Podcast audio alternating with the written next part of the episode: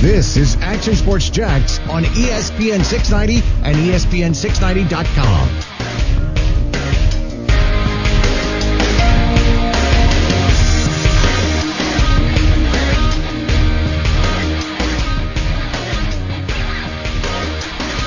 Welcome in here on a Thursday, everybody. Brent Martineau, Austin Lane, and Coos. Hope you're doing well on this Thursday. Hope you have uh, continued to have many discussions and dialogue. And uh, I find myself not just on the radio having those discussions, but also having them at home uh, with my wife and kids, and also long conversation with my mom today. Uh, about a variety of things. So, uh, and colleagues uh, as well. So, it is a uh, as I said to my mom, we once again i said this if you remember if you're uh, if you've been listening i said this during the pandemic uh, when it started. I said we are living in an historic time. And and it is very unusual in in our lifetimes to know that's happening right? Uh, think about the times you've known that's happening in your lifetime. Like really could understand that's happening. Listen uh, the, the the the challenger explosion uh, when in 1986, I was like nine. That was a huge moment for me. Like I remember that. Uh, I didn't understand the historic value of it then, mm-hmm. but I, uh, but it was a huge moment in my life of, of remembering that, uh, and uh, the seven astronauts and, and all that. So that will just give you an idea of what I'm talking about. But then you fast forward to when I'm just getting into the business and a couple years in the business and 9/11 hits, and I'm a young adult at that time. Um, that obviously you knew had historic value. You could understand it had historic value. Uh, President Barack Obama being elected, historic value, right? Uh, you knew it, you understood it. But my kids were four and five and six and seven years old during that stretch. Did they understand it? No, absolutely not. Uh, now at this phase, you know, in the pandemic when the everything stopped, that was an historic time. Uh, and, and it has been an historic time. Like, you know, people are going to read about this 50, 60, 70, 80 years from now. Well, couple the pandemic with what we are seeing across our country and the conversations and the protests and everything taking place. And I once again uh, reiterated it uh, to, to my mom today and also uh, remind myself of it. I mean, these are historic times. And so I don't know how many times that happens in a lifetime. I really don't. Uh, I just gave you a few examples of it, but those stick out to me. And, uh, we're living it. So uh, we're also talking through it and discussing it, and it's been a big part of our show this week. Has been the only part. We do talk sports still. We will talk sports still, but sports is intersected with society, as I continue to say, and maybe uh, no more than even in the last 24 hours or so. Uh, quite frankly, with the Drew Brees discussion a subsequent apology and the reaction around and where the conversation then takes us and has taken us. And uh, it's got a lot of tentacles to it. it it's complex. Uh, I, I, in my life, try to simplify things. It's a complex issue, discussion, yet I still try to go back to simplify it. And uh, if you've heard me this week, I said, uh, do we need to be right? And, and can we just do right? Well, I think there was a lot of doing right over the last uh, five, six days, over the last week in, in protests. 95% of people, I think, peacefully protesting. Uh, Austin told us about his experience on Saturday here in Jacksonville during the protest. Doug Marrone joined a protest in San Marco yesterday. I think there have been some eloquent statements and words from Emmanuel Acho to Jags owner Shad Khan. Uh, I, I will be honest with you. I think in the last 24 hours, we've gotten back to trying to be right again and I don't know if that gets away from the doing or if that's just part of the process. Yeah. Uh, I don't know. No, I, I, we'll see. But uh, I feel like in the last 24 hours we're in the be right uh, category once again, and everybody's kind of separating themselves into a, into a certain corner uh, to some degree. Did the Drew Brees apology um, help any? Uh, we, we will discuss that today. Uh, the latest on uh, Jake Fromm, uh, the Georgia quarterback and, and Buffalo Bill uh, quarterback uh, who got drafted. He um, now comes under fire for a statement he made back in 2019. You know, a popular thing this day and age is the word receipts, and I'm not talking from a cash register. Well, people are are holding people accountability uh, accountable for those receipts yeah. uh, that that they're that are showing up. So what you have said in the past doesn't matter uh, because, like we've always warned people, social media doesn't go away. What mm-hmm. you've said uh, and sometimes it's video and sometimes it's in writing, but also social media does not go away. And so we are going to see more of this, more of the Jake Fromm kind of instance, which we'll share with you in just a bit. And then how about late last night? Florida State and Mike Norvell's comments, and then Marvin Wilson, who, by the way, is a stud player for Florida State, his reaction and what that means. And today it gets me into a conversation we had briefly earlier this week, but I want to explore a little bit more. Is the bubble in sports breaking? Uh, what do I mean by that? I do believe people in sports live in a bubble in big time college football and in the NFL, uh, in big time professional sports where all that money is there and it's all about winning trophies and it's all about accumulating dollars and there's an embarrassment of riches really and glory uh, that go along with it. And so things get swept under the rug. And by the way, they get swept under the rug for coaches and people in high positions. They also get overlooked for players who do wrong too mm-hmm. and get covered up or dismissed. And we know that's taken place. So there's different varying levels of this.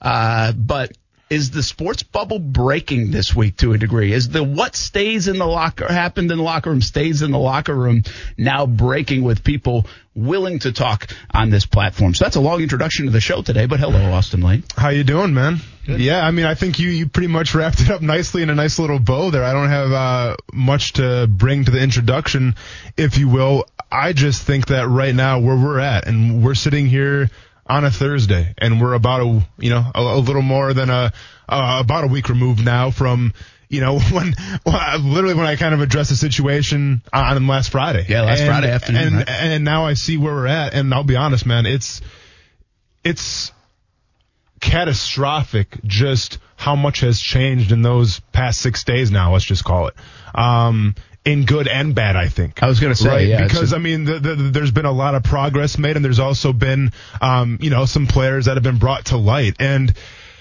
man, you know, it's it, it's it's crazy to comment, right? Because obviously we're going to touch on Drew Brees today, and, and Drew Brees, um, from an athletic standpoint, from a competitor, a guy that I played against, I have the utmost respect for what that guy brings a, to a football team. Okay, I mean, he's he's one of the greatest quarterbacks of all time and now we're kind of in the doldrums a little bit where it's like, well, where, where does he go from here? Okay. Because yes, he had his comments yesterday. Now he's made an apology and we're kind of just left wondering like, well, what's going to become of this? You know, and, and, there's a couple instances that are going on now. You mentioned Jake Fromm a little bit and to me, I don't want it to make it seem like, all right, well, this is this is a great time to be alive now because people are starting to come to the surface, and we're starting to find out what people really believe in, right? And the people that kind of present themselves to be, you know, like the the wolves in sheep's clothing, let's call them out. You know, let's let's get on let's get on Twitter, let's cancel them, let's do all this stuff. I don't want to co-sign on that. That's the be okay? right mentality, in that's, my opinion. Yeah, that's the, the that is the be right mentality. But at the same time, a part of me is conflicted because it's like, well, these people need to be called out, right? Because let's be honest here. Right now, the, whether it's sports, whether it's the world, in my opinion, it's not a black and white thing. It's a right versus wrong thing. Okay. And I think that if there's some people out there, and once again, not saying this is Drew Brees, but there's some people out there who are on the wrong side of things. I mean, I think they need to be held accountable, you know? So it's, I guess it's conflicting to me where it's like, how much is enough? You know, like, do we have to cancel this person forever? Do we, do we expect Drew Brees to retire now? Or do we accept Drew Brees' apology, listen to him saying that he's going to help the black communities and everything, and he's going to stand, you know, with the Black uh, Lives Matter movement, and we're okay? and I don't have an answer for you. I mean, I I'm not the I'm not the ringleader. I don't I don't have the jurisdiction here. I just don't know how to feel about it. Yeah, it's a great point. I was going to get this a little later, but I'll bring yeah. it up because it, segues right in right now. I, I think it's fast. We're all deep diving on ourselves a little bit mm-hmm. as we have these discussions because quite frankly man you know i talk about the bubble and another bubble i'm going to talk about a little bit is the white person's bubble a little bit today i mean i'm a i live in that yeah. I mean, I, listen, we, I, I don't know if we all do, but I live in that and I have. So you start bringing discussions up and having discussions we've had this week. And I'm not saying we've never had them before either. I mean, uh, you know, one of my favorite, uh, times in, in, in going over history and, and, uh, if, if from quotes I remember and impacts of my childhood and going to school is Martin Luther King Jr. course. I mean, I, I, the quotes that I've always quoted from him uh, and read about. But then I also said like this to my mom. I said, "Hey, I learned a lot about Martin Luther King, but I didn't learn about this Black Wall Street, and I didn't learn yeah. about these things. Like I didn't know that. Like why didn't I know that? So what? Are we reading more stuff now? Are we seeing more stuff? Are we asking ourselves? Um, are we fooling ourselves? Right?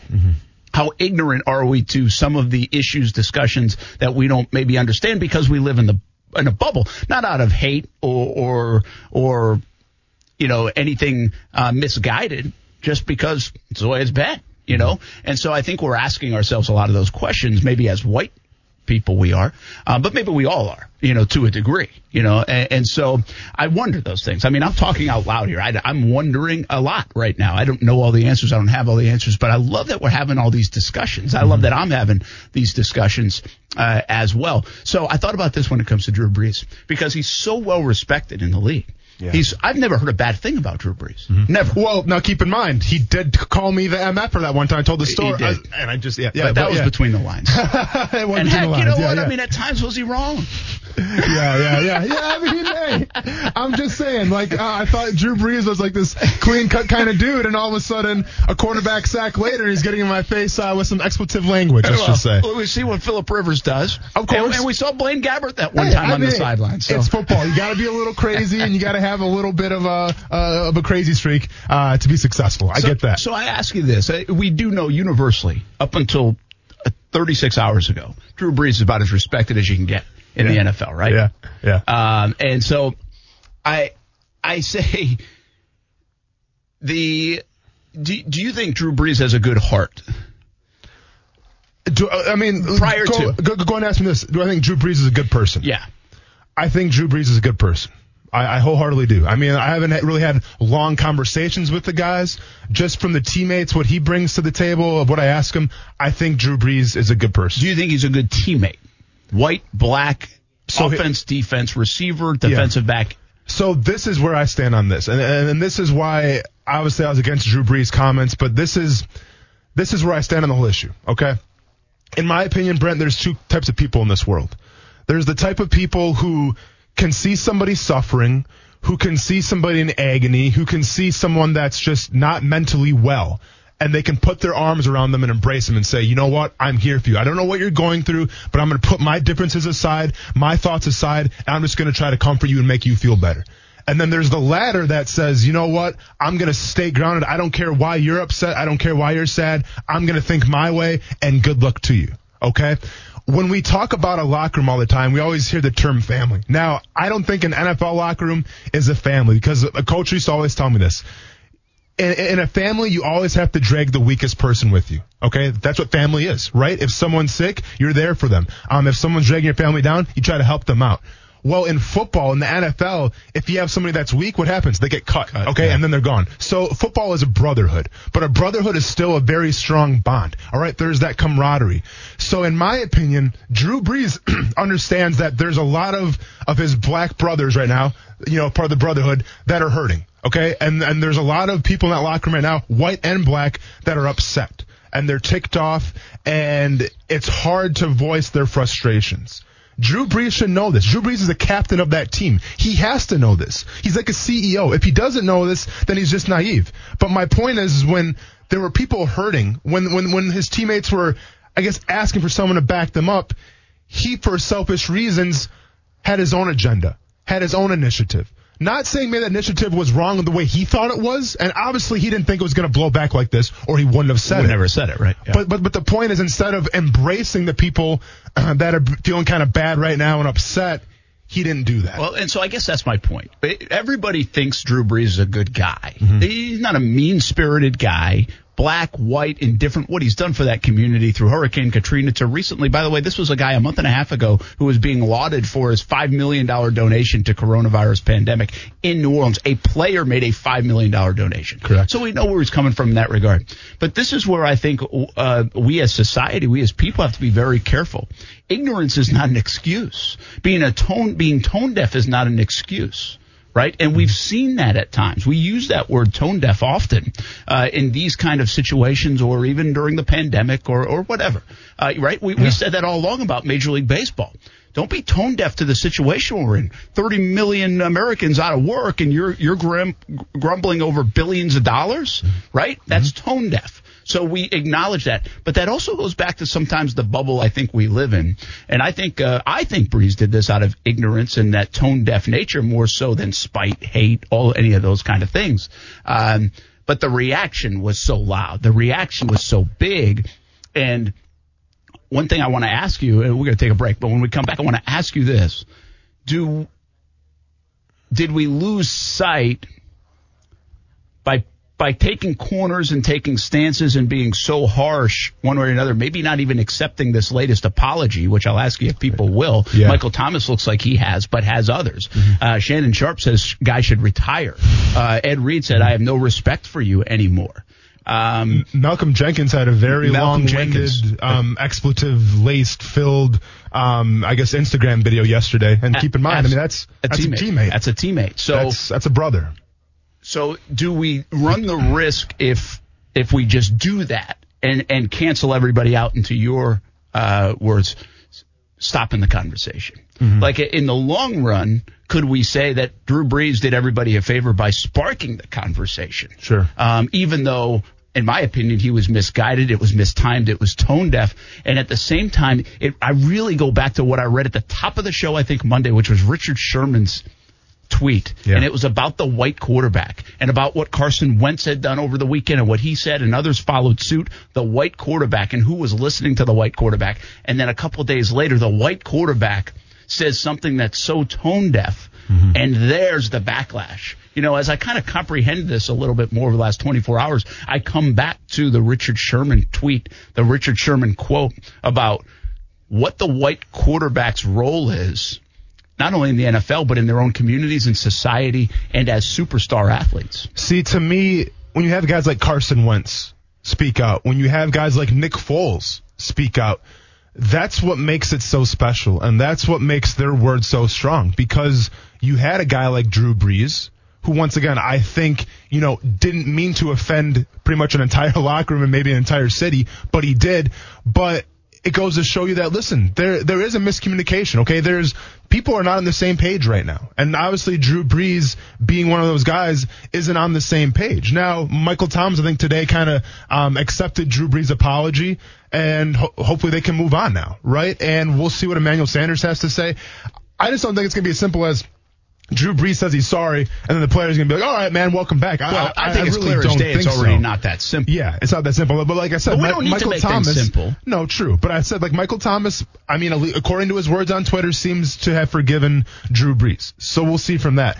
But it's just when you have some of the bat and when you have some of the side where it kind of makes you shake your head a little bit and go, man, what are you doing? Like, why would you say that? Come on. Like, we're, we're, doing so good over here. We're making progress. And all of a sudden you slowed us down a little bit. Well, then it makes you appreciate the guys like Carson Wentz. Okay. It makes you appreciate the guys like Nick Foles. It makes you appreciate maybe the outliers, if you will, the, the white quarterbacks who are, are kind of the, the, the minority in this movement right now, but it makes you appreciate them because they're going about things the right way. You know what else is as, as wild? Again, we're talking about a lot of these things, uh, and also the, the latest going on. Um, and we have some, as I like to say always, we have some sports as well. You know, yeah. NBA has we're, voted. We're uh, talking UFC today too. Yeah, talk a little yeah. UFC. Got a guest coming on here in a little bit. Uh, we're also uh, talk a little bit about the Jags and and what about the other bottom feeders that are viewed in the NFL? Where do they rank? Kind of where do they sit? Uh, is it appropriate? Uh, and also, coaches are allowed back in the building mm-hmm. uh, if they choose to be. Is that a good sign? Uh, what does that mean? How much will that help uh, kind of return to play? Also, Duval County, as I mentioned yesterday during our interview with Bobby Ramsey, uh, June 15th, they'll be able to begin phase one of their return to sports in Duval County. So there are some sports going on, of course, but uh, we are going to mix the sports conversation with this conversation, uh, which we've had all week because I continue to say sports intersects uh, with society. What else struck me about this last 24 hours? I know Drew Brees is one of the greatest of all time. I get it.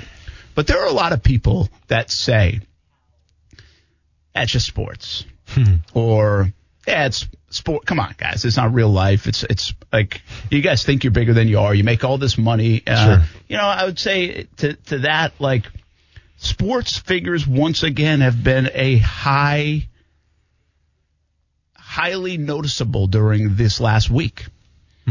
Like I I don't know if that's just the world I'm living in, or if it's the world. Like I don't know if I just don't know actors and actresses, and I haven't seen them. I don't know.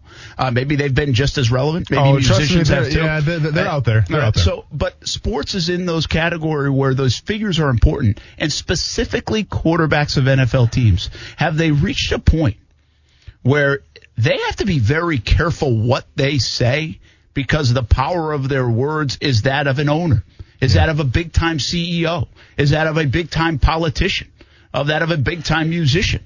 I mean, are we there? And I think Drew Brees is a great example of that. We might be there. And then there's also this question. Will something like this prevent white players, quarterbacks, other uh, athletes from saying anything Be, for fear of backlash if they're misinterpreted. It, it- even though if they don't feel like they're saying anything wrong, it doesn't come across well because it's too late once it's out there and you see the backlash. And never You know, goes away. It Yeah. does go away, and so that's what I'm, I'm a little worried about in the last 24 hours. It's like, don't you? We need prominent people to say this, and especially white players, mm-hmm. white people to say things. But is there going to be fear of backlash after what Drew Brees just said and happened? So, so basically, what, what you're getting at here is, in terms of political statements, should professional athletes go down that alley, or is that something that they should maybe just? Well, I do think that political play comes into it, but I just think in general, I, Okay. I understand this was about the flag and patriotism. I get it, and that gets spun into political belief. Mm-hmm. I understand that. Um, but I also think at the root of patriotism, at the root of the flag, it's not anything to do with politics necessarily. I understand it turned into that in the last four years, but the root of patriotism isn't shouldn't be Democrat or Republican and po- political. Yeah. My point is, will Gardner Minshew, mm-hmm. who has a platform, be afraid to say anything on that platform, whatever he's feeling. Mm-hmm. Whether people will agree or not, the black community will put their arms around or not, will they be afraid to even attempt to rally people and say something because of what just went down with, with Drew Brees? Yeah, I, I mean, what it comes down to at the end of the day, Brent. Once again, it, it's uh, to me, it's not the black and white thing; it's the right and wrong thing. Yeah. Okay. Um, I think the way that Drew Brees answered that question, it was wrong, right? Because he didn't acknowledge what it was for in the first place, Yeah. right? Yeah. Okay. I mean, take the politics aside of it. It's just, is it right or wrong? And obviously, a lot of his teammates and a lot of his peers in the NFL would agree with me right now. You saw the videos, you saw the outrage. So to answer your question, you know, do white athletes, you know, like like more white quarterbacks, would they be afraid to speak out just because of the consequences? Well, let me ask you this question: If they don't speak out, should they be, even be more afraid, right? Because uh, let's be fair here. The quarterback position of the NFL, it's the ultimate double standard. Okay, there's quarterbacks who don't have social media for a reason, right? Because you have to represent your company, the team, to the fullest. Okay, so some quarterbacks don't have social media. You don't see a lot of quarterbacks out at the beach bar and stuff like that. Shout out to Blake Bortles though, he was the exception. but but you don't see a lot of quarterbacks, you know, out in public gallivanting, you know, and, and, and having a lot of fun because that's expected of them. That's the double standard. And I always say I think the quarterback position is probably the hardest position to play uh, in all professional sports. So when we say that the quarterback is a position that's on a pedestal even greater than the best wide receiver, even greater than the best defensive end. And I think with the quarterback position comes a lot of responsibility. And if you don't say something, I think you will get called out because you're, you're the field general, you're the leader of the team. So you have to say something, but keep in mind, it has to be the right thing, or else it's going to be. Hey, eh, eh, hey, eh, hey, I'm not saying it's fair, Brent. I'm not saying that's the way it should be, but I'm saying the double standard of the quarterback position. I'm saying that's the way it is. I, I think what my point being here is you better run it by someone and make sure it's not as tone deaf as Drew Brees' was. Sure. Because I think people can respect different opinions and beliefs, Mm-hmm. but timing is everything as well. Uh, and uh, that was ill timed and not well done, and here we are. So uh, we'll talk about it. Is the bubble bursting in sports? I've got some thoughts on that, and I think that is a big issue. Believe it or not, I know it sounds a little cliche. Is the bubble bursting? But That hasn't happened in the sports world very often. I feel like it's happening a bit this week. We'll have more of it on ESPN 690 next.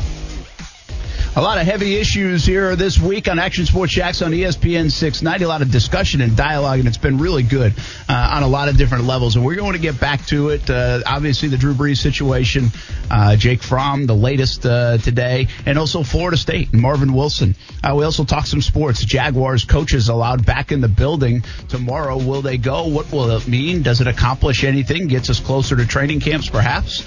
Uh, we actually even got a date by one of the coaches on, on training camp when that could start uh, for the Tampa Bay Bucks. So we have a lot to uh, get to as the NBA approves back in action in late July. Brent Martineau, former Jags player and current MMA fighter Austin Lane here at Action Sports Jax on ESPN 690. And sports got back to live action right here in Jacksonville a few weeks ago yep. with three UFC cards in a span of eight days, including UFC 249. And, uh, well, this man was here for it and uh, one of the big stars when you talk UFC and the coverage on uh, ESPN. Ariel Helwani joins us right now at Action Sports Jax on ESPN 690. Hey, man, thanks for joining us. Uh, hope you enjoyed the time in Jacksonville a few weeks back. Guys, thank you very much for having me. Um, unfortunately, I did not make the trip. I was not in Jacksonville, so I don't mean to correct you right off the bat. But oh, you did uh, I did watch. To. Sorry. no, no, I wasn't there, but uh, I heard great things about the hospitality and about how everyone was treated. So one of these days I'd love to I'd love to visit. Well, what was your your take then from afar? Uh, apologies there. I thought you uh, you you were involved in it um, to some degree, but what was your take on how they came back and how it came back? Uh, was it a success? Well, everyone was really happy. Um, it seemed like the fighters were really happy with the way that they were treated um, by the organization, by the commission, etc. Um, I think it's really been interesting because they held those three events um, at the the VyStar uh, arena, and you know obviously no one was there. And now since then they've moved the, their event to Las Vegas, and it's in a totally different facility. It's in like a quaint. I don't even want to call it an arena. It's called the UFC Apex. It was built at their headquarters, and it was essentially built for these shows without fans. But the Nevada State Athletic Commission has been very strict about you know the rules and regulations and testing and social distancing and wearing masks. And I think it's actually uh, shed some light on the fact that the Florida State Boxing Commission wasn't as strict as they probably should have been. Now, in hindsight, it seems like all went well. Only one fighter and two of his cornermen uh, tested positive, and that was prior to the first event. And I don't want to minimize that that one fighter, um, but it was a big name fighter, Jacare Souza, and by all accounts, he's doing well now. But to think that they did three events and they only, you know, they only had one positive test for one fighter, I think is is something that they should be pretty happy about because I think a lot of people were expecting more. So overall, I think the UFC was really happy that Florida allowed them to do the events here and open their their doors first to them and allowed them to do it under the Florida State uh, Boxing Commission regulation and uh, and I think that actually set the ball in motion for Nevada and other commissions to say that they were comfortable with it as well. Hey Ariel, Austin Lane here, man. On, on behalf of MMA fans everywhere, let me just say thank you for joining the show today because usually here on ESPN 690 we talk a lot of golf and every once in a while we get some MMA talk. So thank you for joining, man, and kind of giving something in my wheelhouse a little bit. You, Appreciate it. Thank yeah, you for having me, Austin. No problem. No problem. So hey, tell them you're like a big golfer or something. Just do me a favor. You play, play golf. You play golf or something like that. Nope, no golf here. there it is. All MMA all the time. Yes, there it is, Brent. You can't have it both ways, man. Pick a side and stay on it. All right. So, so you mentioned the, the UFC Apex, Ariel, and obviously UFC 250 happening this weekend. Felicia Spencer, a girl that I know who trains in Orlando, taking on Amanda Nunes. Um, I think we look at Felicia Spencer, kind of an underrated striker a little bit with a great ground game. Obviously got her rounds in uh, against Cyborg, right? And we have Amanda Nunes, who's arguably the greatest female mixed martial artist of all time it's going to be a tough test for Amanda Nunes for sure. But if Amanda Nunes was to win this fight, what's left for her? You know, like we, we, always talk about the big money fights, you know, when you become a champion and things like that. As far as I see from the division right now, there's not much left for Amanda Nunes. So is she kind of on the back nine of her career? Is she on her swan song? Or is there still a lot for her to accomplish? Okay, first of all, I appreciate the question and the knowledge because you do a lot of these, you know, radio spots and you get a lot of, you know, sort of uneducated hosts or things like that. So clearly, I know. I mean, I know of your background, Austin. I know that you're a fighter, but it's good to get some uh, some educated questions, if you know what I'm saying. The uneducated part will come from me. That's why I'll ask you about golf. yes, yes, of course, of course. Um, I did love the match. The match was a lot of fun. That's all I got as far as golf. Um, so, so you know, Amanda Nunes, I don't think she's on the back end because first of all, she's won ten in a row, and I know that it's a little thin at 145 and 135, but there's still some competition out there. It's okay. Let's say she wins this fight, and by the way, I'm not sleeping on her opponent, Felicia Spencer, and it has nothing to do with the fact that we come from the the same hometown, Montreal, Quebec, Canada. She's really good, nine and one. I would say her most impressive performance in the UFC was her one loss when she fought Cris Cyborg with a lot of heart, will, determination. She kept moving forward. It was supremely impressive how she fought her. She wasn't phased. She wasn't rattled by her, went the distance. I really walked away feeling like she could be a legit contender at 145. And since then, she's won a fight, and now she gets the title shot. And a lot of people believe that Amanda Nunes is, is best on her feet. And then when you consider the fact that Felicia Spencer is best on the ground. She's a BJJ black belt. I feel like if she could take this fight to the ground, where Germaine de Randamie, who Amanda Nunes fought back in December, took the fight, and Germaine de Randamie isn't a, a, a ground fighter and doesn't have the credentials, at least on the ground, that Felicia Spencer has, this could be really interesting. So I'm not sleeping on Felicia. I know she's a four to one underdog, but I think it'll be a tough fight. If in fact Amanda gets by her, I'd like to see her go back down to 135 and fight someone like Irene Aldana, who's mm-hmm. really good as of late has won uh, five of her last six. She's coming off a great knockout in December on that same card where Amanda fought against Ketlen Vieira. I really do think that she could uh, give Amanda a tough test. So there's always going to be people out there. Are there sexy fights? Maybe not. But then eventually, a couple more fights, you could get the trilogy fight against Valentina Shevchenko. So I really think that uh, that would be amazing too, because Valentina's the 125 champion. So all that to say, there's still stuff out there, but she's got to focus on Saturday. All right, man. We'll, we'll get you for a few more minutes here. We'll take up too much more of your time, but I got a couple quick hitters for you real, uh, real faster. Obviously, you you also cover the NBA, and it's cool to watch because I can tell you to enjoy it. You're almost like a kid in a candy store. You follow the NBA, you're a big fan of it, you talk about it, and you're great. If you were to take like Steph Curry, if you were to take LeBron James right now in the NBA, and they're going to voice their displeasure about not getting enough money, it would be headlines across the world. Like, wow, LeBron James might sit out because he's not getting enough money. When we talk about a guy like Jon Jones, who's arguably the greatest MMA fighter of all time, saying that he wants more money and going against literally a CEO who's notorious for kind of doing things his way, what's going to come of this? I mean, should should this be more of headlines right now saying like Jon Jones wants more money, and should the UFC give him more money? Yeah, I mean that's a great analogy. That's that's exactly it. It always drives me nuts when people compare uh, Dana to say Adam Silver or Roger Goodell. He's not a commissioner, right? He's just an owner. And so to have arguably the best fighter on the planet right now and arguably the greatest, greatest fighter of all time openly feuding with the owner of the team, that's uh, that's a really interesting spot. So I'm curious. I mean, what I would love to see happen right now is they need to just stop tweeting, stop texting, stop talking about it, and like sit down either in the same room or on a Zoom call or something like that. Do it virtually and just figure this thing out. Because Jon's point of contention is, hey, when I signed my last contract, you told me that if I move up to heavyweight, you know, uh, you know, I, I'm going to get a bump in pay, and you're not giving me a bump in pay right now. So what's going on? And Dana saying, no, you're going to have to like, you know, do what's on your contract. And so they just need to figure this out sit down and give the people the fight that everyone wants to see, and that's Jon Jones versus Francis Ngannou. Ariel, last question for you, man. Then gonna let you go. Uh, so we had Dana White on the show right, right, before the UFC events here in Jacksonville, and he did two things, naming that I take from that interview. Number one, he criticized the media big time, and I have that as my ringtone now for my co-host talks to me or he calls me on the phone. I thought it was a great soundbite. But the second thing uh, that I took away from it, I asked him the question the ultimate fighter right now. You know, ESPN obviously hurting for content, hurting for live sporting content, and I brought up the ultimate fighter to Dana White, and he said they're actually indeed working on it right now as we speak. In your opinion, who would make the perfect, I guess, coaches on the ultimate fighter? Because keep in mind, it's ESPN's kind of uh, embrace to the world of here. This is mixed martial arts, this is reality television, so they have to have good coaches. Who would you like to see be the coaches of the next season of the ultimate fighter? Number one, Austin Lane, definitely, without a doubt. Um, no, hey, count me out for the Ultimate Fighter. We saw that for like 15 years. It ran its course. I have no idea why they're interested in, in running that one up again. I mean, like, it, it ran its course. We have the Contender Series now. We don't need the Ultimate Fighter. We don't need the hijinks. We don't need the coaches' challenges. We don't need any of that stuff. And I mean, not surprised to hear him take a shot at the media, but I would say that the MMA media has done a great job of covering, you know, the UFC's return.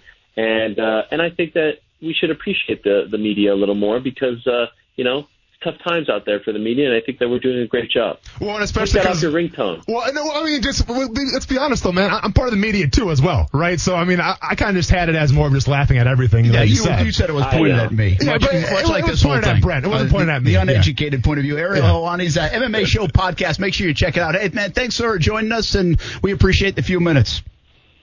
All the best, guys. Thanks for having me. Thank you, All right. man. You bet, uh, Ariel Helwani. Uh, uh, did I just assume that he was in Jacksonville, or did I see him in interviews during that week that he might have been back home like everybody else? Is? I think you probably saw him in Bristol, back back home in like the, Yeah, the studios I- talking. I kinda yeah. guess I didn't But, realize mean, that. But no, I see where you're coming from, though, man. It's okay. But it's uh, all right. by though. the way, this is this.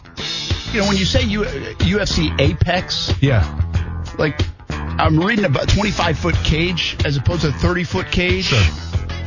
That doesn't mean anything to me.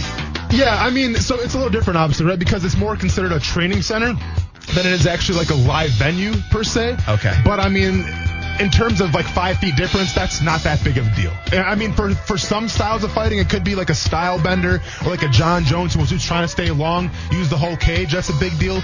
But for 95% of the UFC fighters out there, they won't notice a difference. All right, we appreciate Ariel Helwani coming on. MMA Show podcast. Check it out. Obviously, UFC 250 taking place from Las Vegas coming up tomorrow night on ESPN Plus and pay per view. When we get back, we talk some sports and we're Drew Brees, Jake Fromm, and Florida State. A new statement issued by Mike Norvell. We'll have it for you on ESPN 690.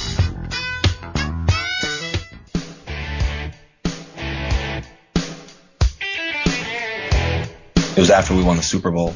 I was uh, at a location. I'm not going to say where, um, but I was at a location. I was in I was in California at the time. I was at a place to get breakfast. So I was in I was in line and everything else. An older gentleman, white gentleman, told me that's not for you. I thought he was joking at first. You know, my, my my back was kind of turned, and you know, and you know, I had just come off a Super Bowl, and you know, and everything else. So if somebody's talking to me that way, you know, you think about just not not not that circumstance and how how how people talk to you. That is Super Bowl winning quarterback uh, Russell Wilson. Surprisingly, not an MVP yet, although it feels like he could have won it a few times.